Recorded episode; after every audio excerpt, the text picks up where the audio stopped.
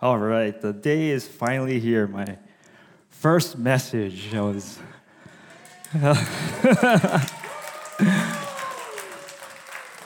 Thank you for all the prayers and the support. Um, I was going through this week rehearsing, and you know, I was talking with Jen. I was like, ah, so nervous about this thing, and she told me, "Ah, you got it. No problem. You got it."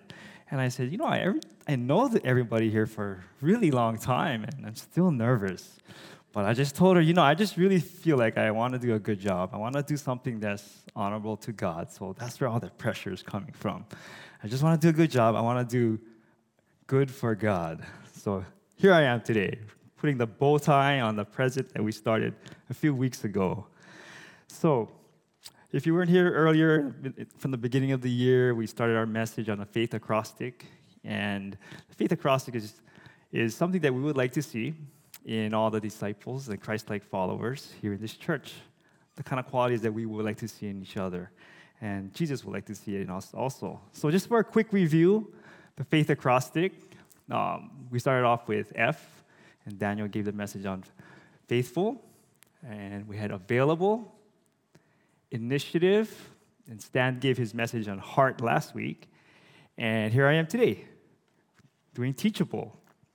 So, just a little, um, I'm sorry, I'm going to sidetrack a little bit, give you a little bit of history about this faith messages that we had. So, last year we were talking about this faith messages, and Stan was like, you know what?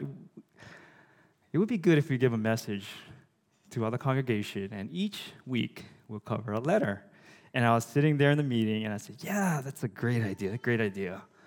And Stan said, "So which letter do you want, Joel?" I was like, "What? Me? Are you sure?" And you know, I thought about it, and I said, "Yeah, sure. I'll do available." And you know, God has a funny, funny, funny sense of humor. As most of you know, I'm a lineman for Hawaiian Electric, and uh, you know, I I have you know full 40 hours of work all the time. So I asked Daniel and Stan, hey, you know, how, give me some tips. How, how do I prepare for this message?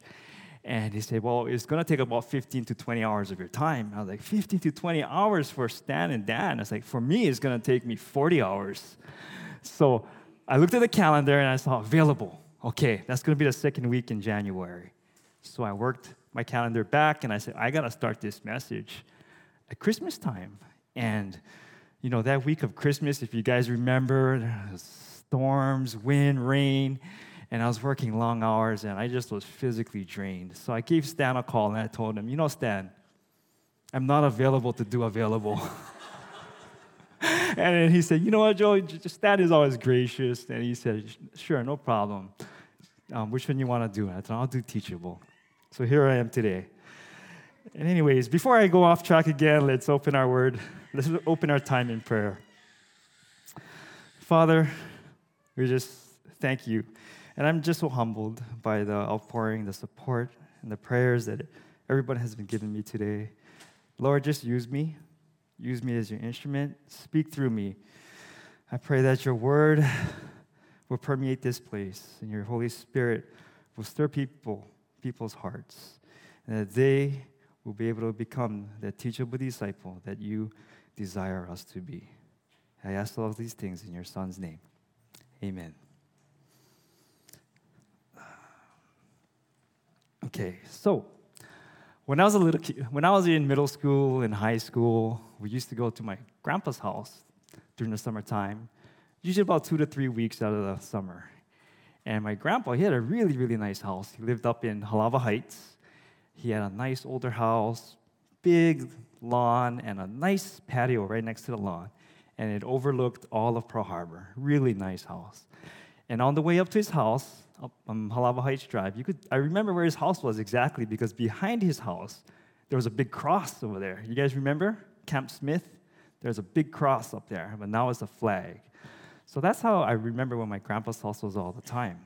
So anyway, we'd go during the summer, and we would help him do all kinds of stuff, light carpentry. Sometimes we would clean his koi pond, um, weeding, planting new grass, or sometimes we'd build small, small stuff for him.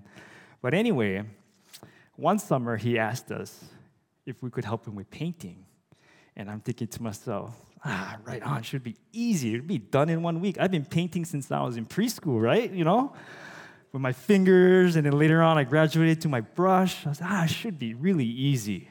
So anyway, the first day we show up, and he asked us, hey guys, do you guys know how to paint? And I, yeah, we do.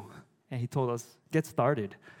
Okay, so I walked straight to the paint, the brushes and the rollers, and he says, "Oh, oh, I'll stop. I thought you guys you said you know how to paint." And I said, "Yeah." And I was thinking to myself, "We didn't even start, and we're getting scoldings already. Jeez."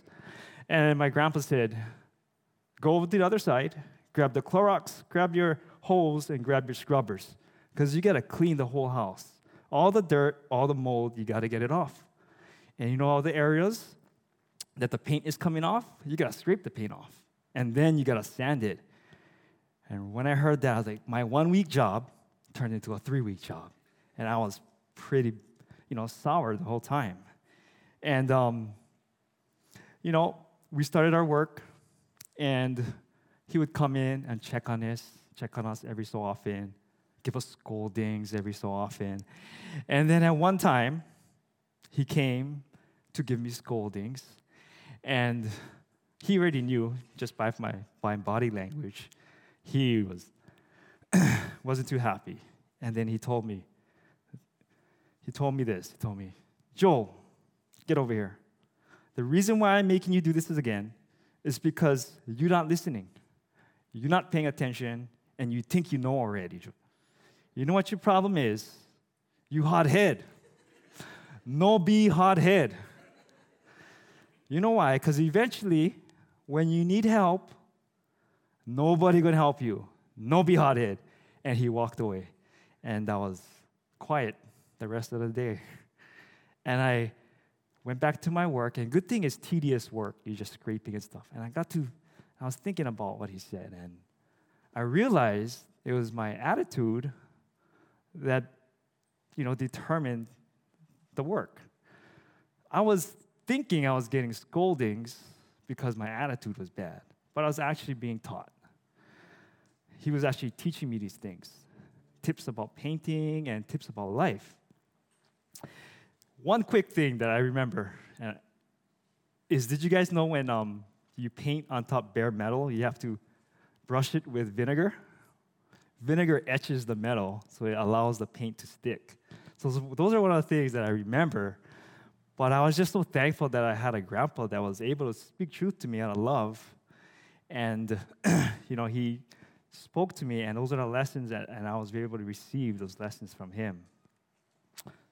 So that brings us to what a, a disciple that is teachable is. Okay? So I think a lot of us had a similar experience with their grandpa or their mentor. And if you didn't, maybe these statements sound familiar. You can't teach an old dog new tricks or I've done it like this forever. Or if it's not broke, don't fix it. Or how's this one? People will just have to accept me the way that I am. Too bad. You know, for the rest of our time today, we're going to challenge some of those statements and learn what it means to be a teachable disciple.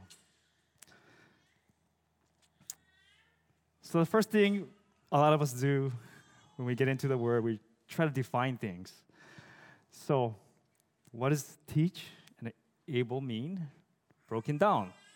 So, teach to show, point out, and declare, demonstrate. Also, to give instruction. Train, assign, direct, or warn, or persuade. Able, having sufficient power or means. Are you capable, fitting, or suitable? and you combine both words teachable, capable of being taught. Now, that's the simple way, the easy way. A lot of times when we try to figure out something, we go to the dictionary and try to define it. So that's the first step. Then you got to dig a little bit deeper. So today's Bible verse is from Proverbs 9, verses 8 through 9, and it's in your handout. I don't think I put it on the slides. I might, might have forgot. But anyway, you can follow along. It's right there. It's um, do not rebuke a mocker or he will hate you. Rebuke a wise man, and he will love you. Instruct a wise man, and he will be wiser still. Teach a righteous man, and he will add to his learning. So let's unpack this a little bit. I think the, fir- the last sentence is pretty straightforward. Instruct a wise man, and he'll be wiser still. You know, a wise man will accept criticism and instruction, and he'll become wiser for it, as well as the righteous person will too. But the first sentence, I had a little trouble kind of unpacking it. It says, Do not rebuke a mocker, or he will hate you. Rebuke a wise man, and he will love you. First, I had to kind of look back and just confirm what I what my understanding of rebuke means. And if you don't know what it is already, it's to criticize, to criticize somebody. That's what it means to rebuke. And mocker is someone who treats somebody else with ridicule or contempt, and somebody that you know is deriding. So when you look at this first, I'm thinking, do not rebuke a mocker. I think, shouldn't we be actually rebuking the mocker? Right? Shouldn't we be telling them on the truth and love? that you shouldn't be doing this kind of stuff, right? You shouldn't be doing, being um, condescending upon people. But I remember when I was, you know, listening to a podcast, this one person I was listening to said the Bible is prescriptive and it's also descriptive. And in this fashion, it's descriptive. It's not telling you do not rebuke a mocker because we should. We should tell them and let them know that they're not, what they're doing is not loving. What it is doing is describing.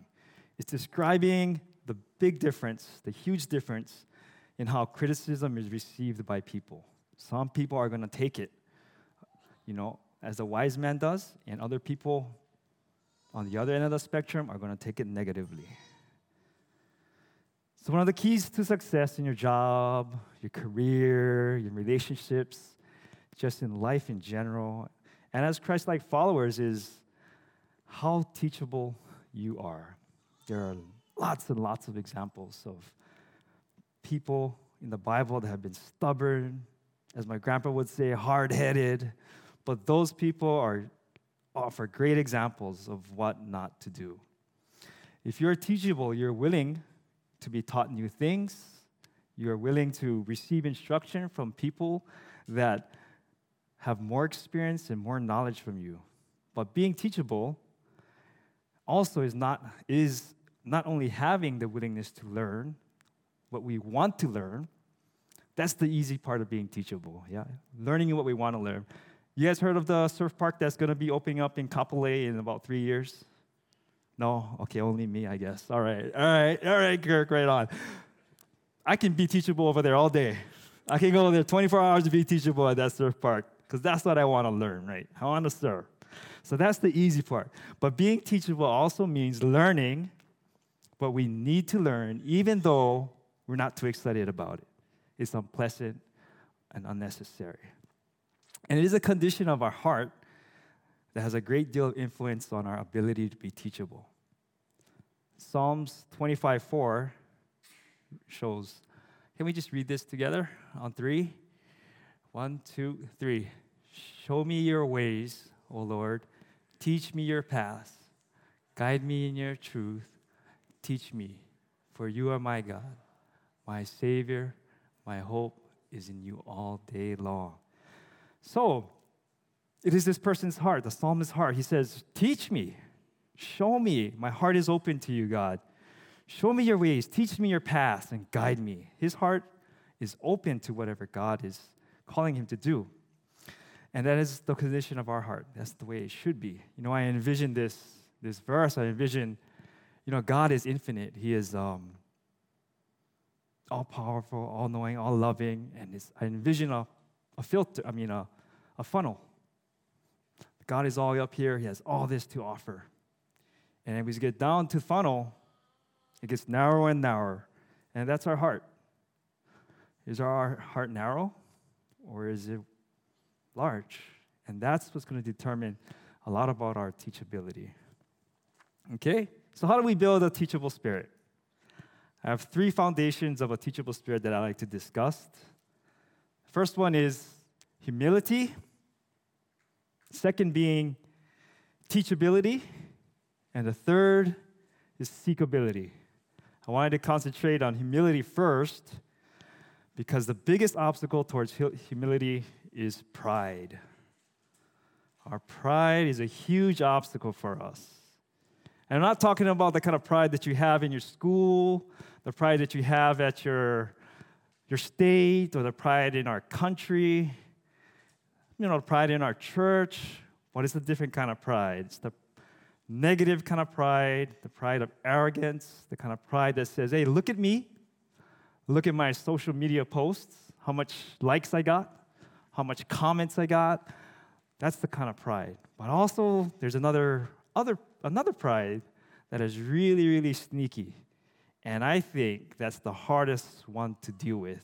Personally, for me, it's the hardest one to deal with. And it's the pride of being self sufficient.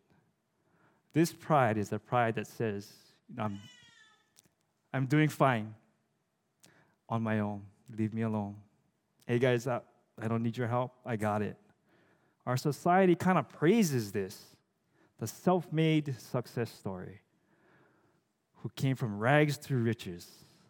Unfortunately, many of us are guilty of high, having this prideful attitude, which celebrates independence. Because you end up pushing God out of the picture. You end up telling God that I got this on my own. Have you guys ever heard the statement that religion is the crutch for the weak?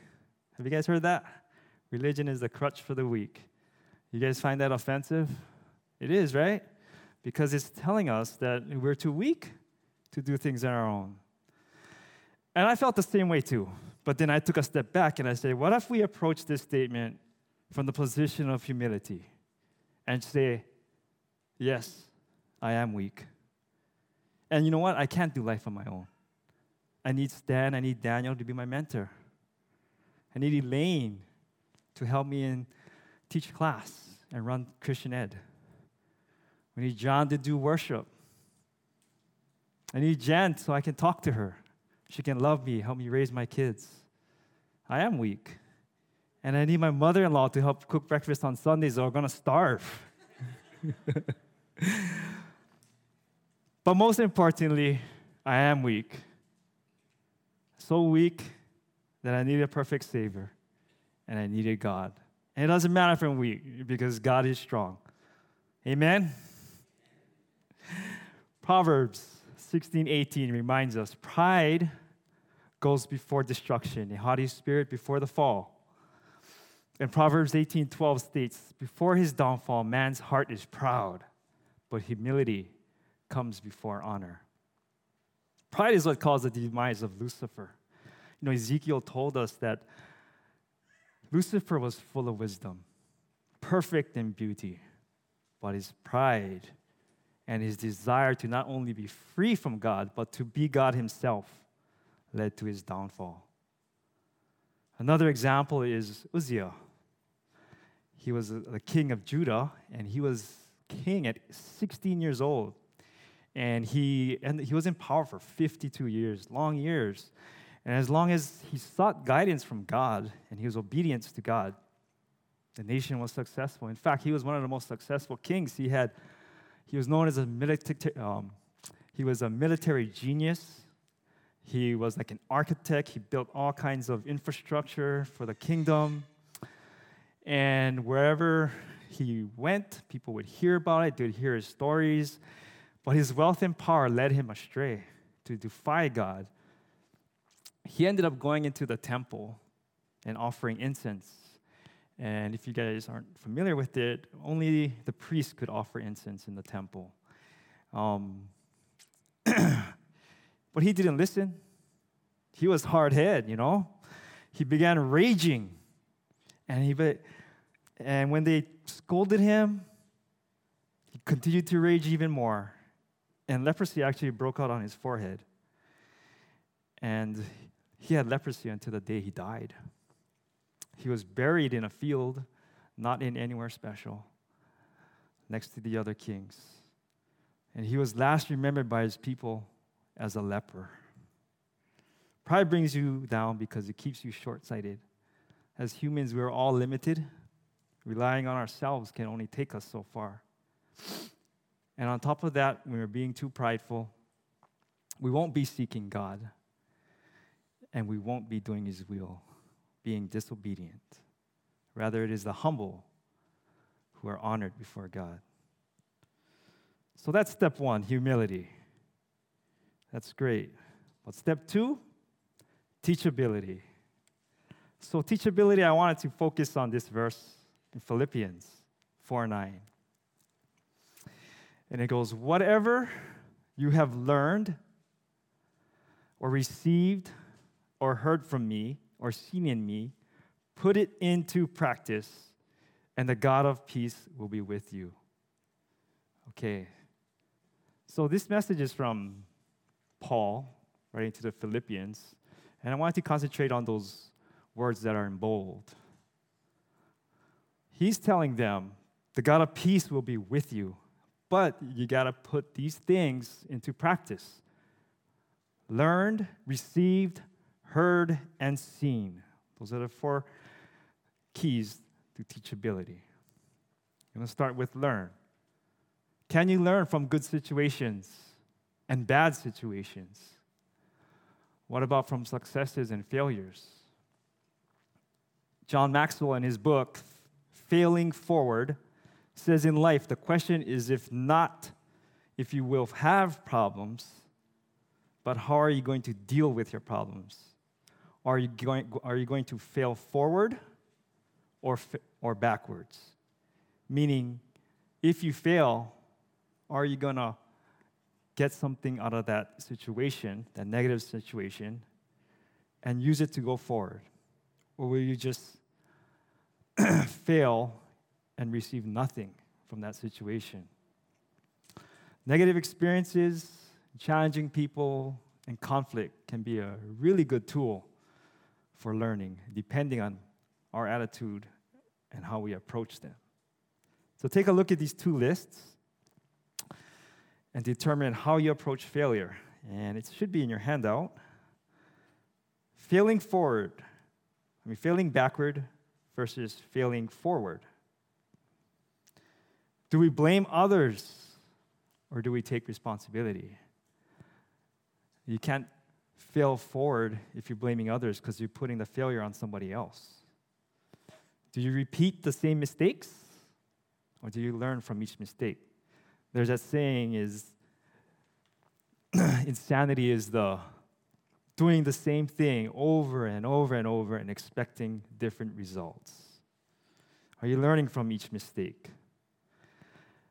Expecting never to fail again or knowing failure is part of the progress expecting to continually fail, or maintaining a positive attitude, accepting tradition blindly, or challenging outdated assumptions, or being limited by past mistakes, taking new risks, and thinking I'm a failure, or believing something didn't work. Quitting versus persevering. If we can fail forward, we can be used by God. I have another quote from this book titled The Making of a Leader by Robert Clinton. And this book was given to me by Pastor Stan. He gives us homework, you know, as elders, he makes us read books and stuff. So we do have homework.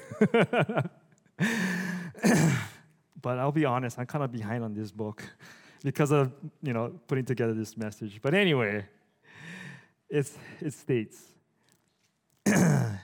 God uses conflict for his purposes in a leader's ministry, as well as his personal life. It is bad enough to go through conflict, it is worse to go through conflict and not profit from it. Okay, next is receive. How do we receive constructive criticism?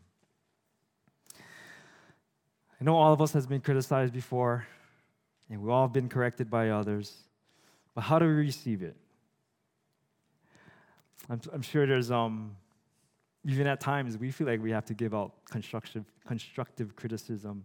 Have you guys ever heard the saying, constructive criticism is when I criticize you? Destructive criticism is when you criticize me. so when you are criticized, how well do you receive it? Well, I have one example, and you guys heard of this um, musician, singer, Matt Redman?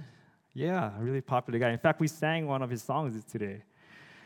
Anyways, back in the 90s, he was just getting started, and he had everything they needed. They had all the tech crew, they had all the musicians, bands, everything. But somehow their pastor felt that there was a little bit of apathy going on with the worship service. And at one point, he told Matt Redman, hey, you know what? We're going to change this whole thing up.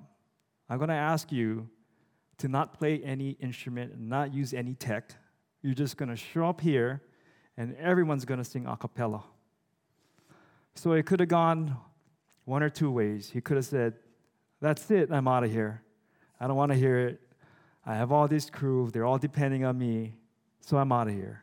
Or he could have took the other approach, which was, which was to receive it well. And he did the latter. He ended up listening to his pastor, taking the criticism, and say, you know what? I may not like it, but we're going to try it anyway, and we'll see what happens. So they took away all the instruments and all that stuff for about a, a season. And it was kind of awkward at first. But what happened was, during this time, he wrote that song. I don't know if you heard it, but it's called The Heart of Worship.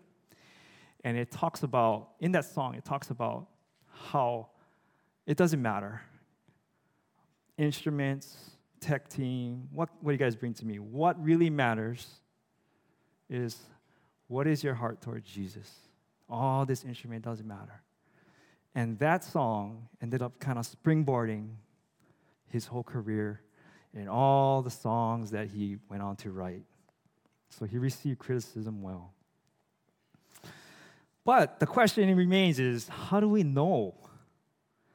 How do we determine? Is there any truth to that criticism? Is it real? Is it just being, is it just because a person has a criti- critical heart?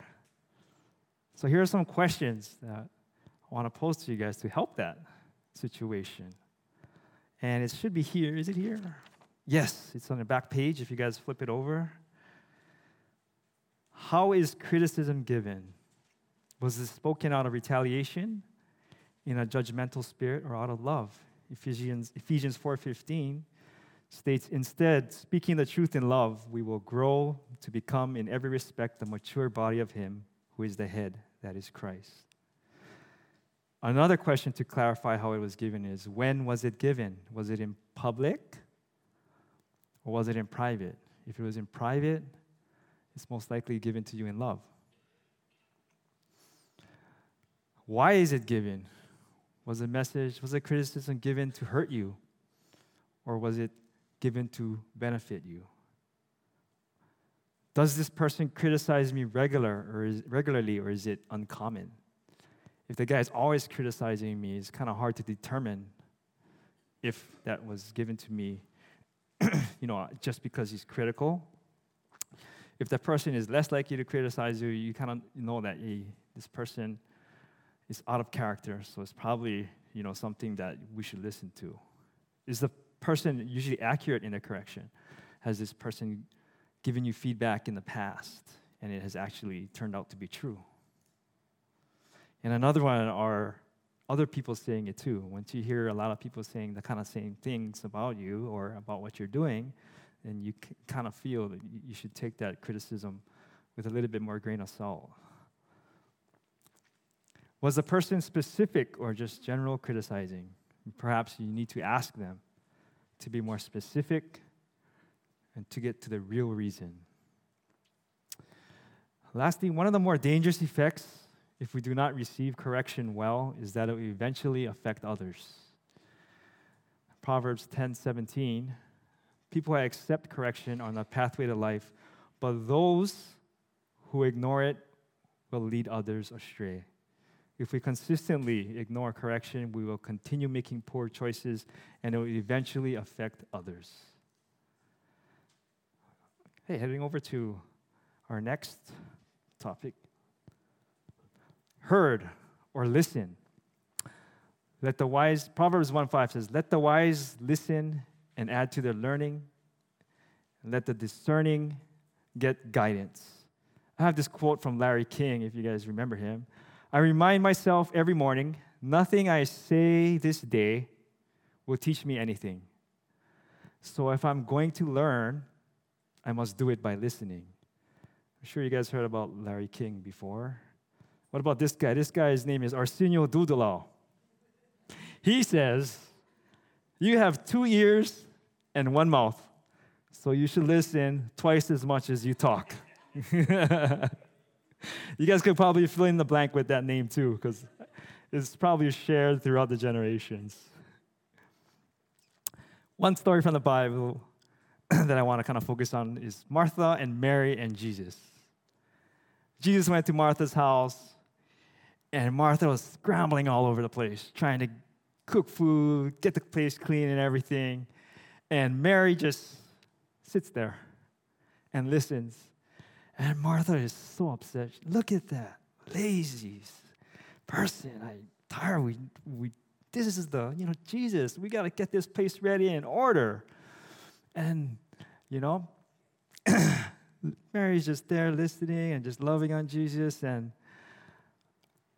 uh, Jesus says that Mary has chosen the better way. She just sat there and listened and just, you know, loved on me. And this just like us today, you know. We're all like Marthas a lot of the time. You know, the truth is, you need to be more like Mary. You need to just sit down and listen. Sit down, open the Bible, listen to the Word.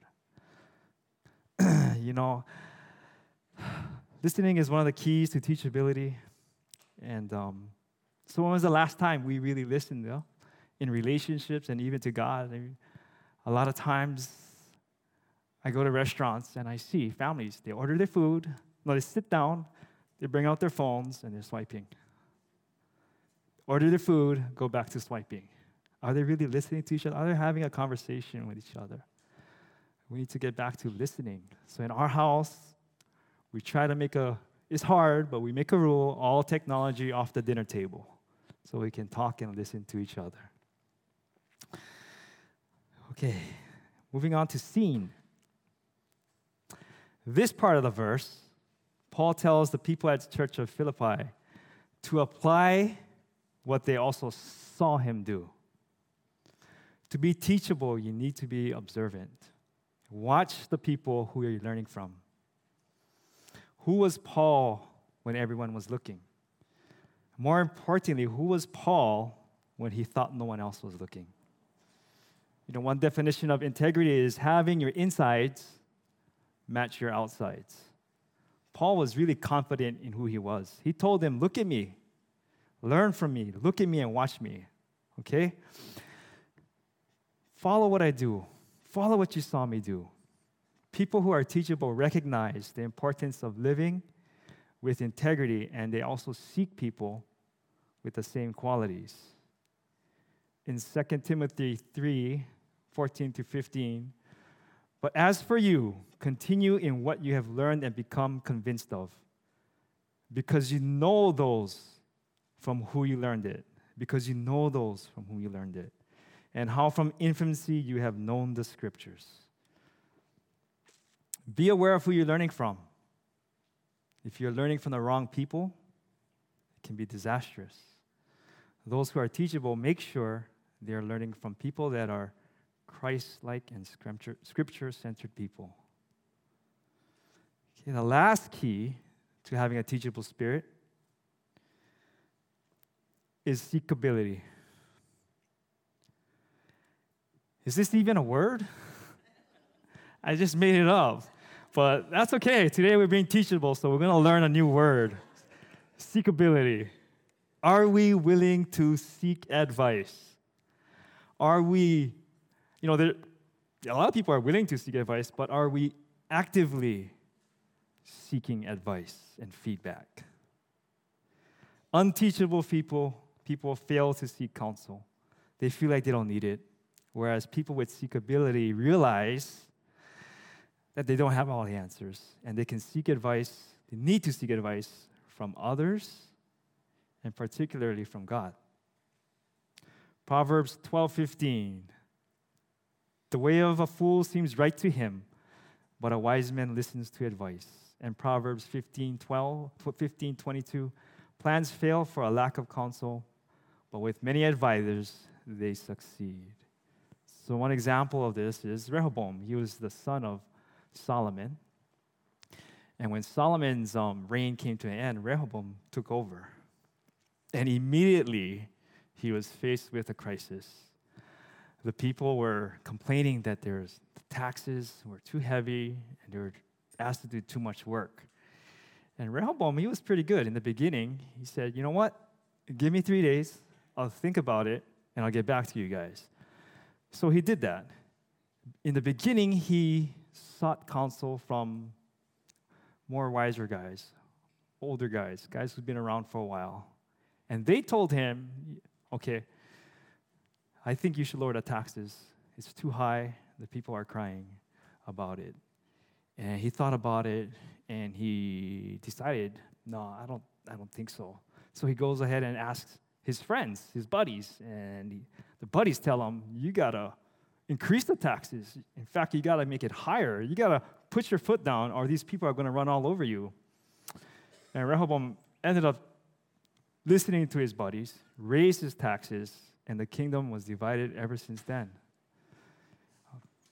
Tribes never came back together, all because of Rehoboam's failure to heed the advice of older, wiser, experienced advisors. You know, if I'm sure Solomon was alive when this happened, you know what he would have said? No be hothead. People with seekability are willing to seek God's counsel and the counsel of the wise, godly people He has placed in our lives. How often do you seek the counsel from God, His word, or His wise people before making decisions? If you continually choose to steer on your own, you're choosing the path of pride.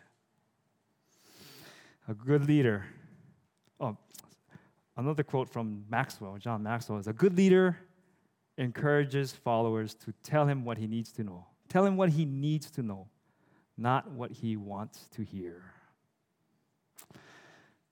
So, how teachable am I? I like to challenge you guys to ask yourself these following questions, and it's in your handout as well.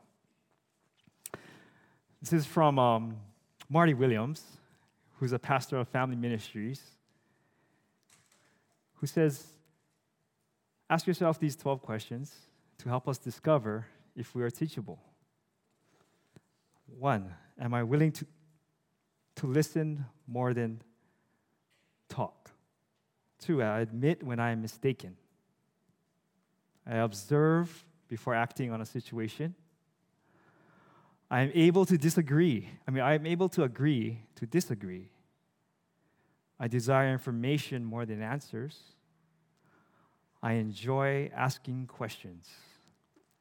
I am open to suggestions and new ideas. I feel comfortable asking for advice or directions. I am patient and a willing student. I enjoy reading information that is practical and applicable. I seek out new perspectives on the questions of life. I can appreciate criticism without being deeply wounded. If you answered yes to most of those questions, good for you. But if you answered no to most of them, uh, you know, don't be discouraged. Pray and ask God for help. In fact, God will honor your teachable spirit. And He smiles at every little effort that we make to be a teachable spirit. So I'd like to ask the band to come up before we close our time in prayer.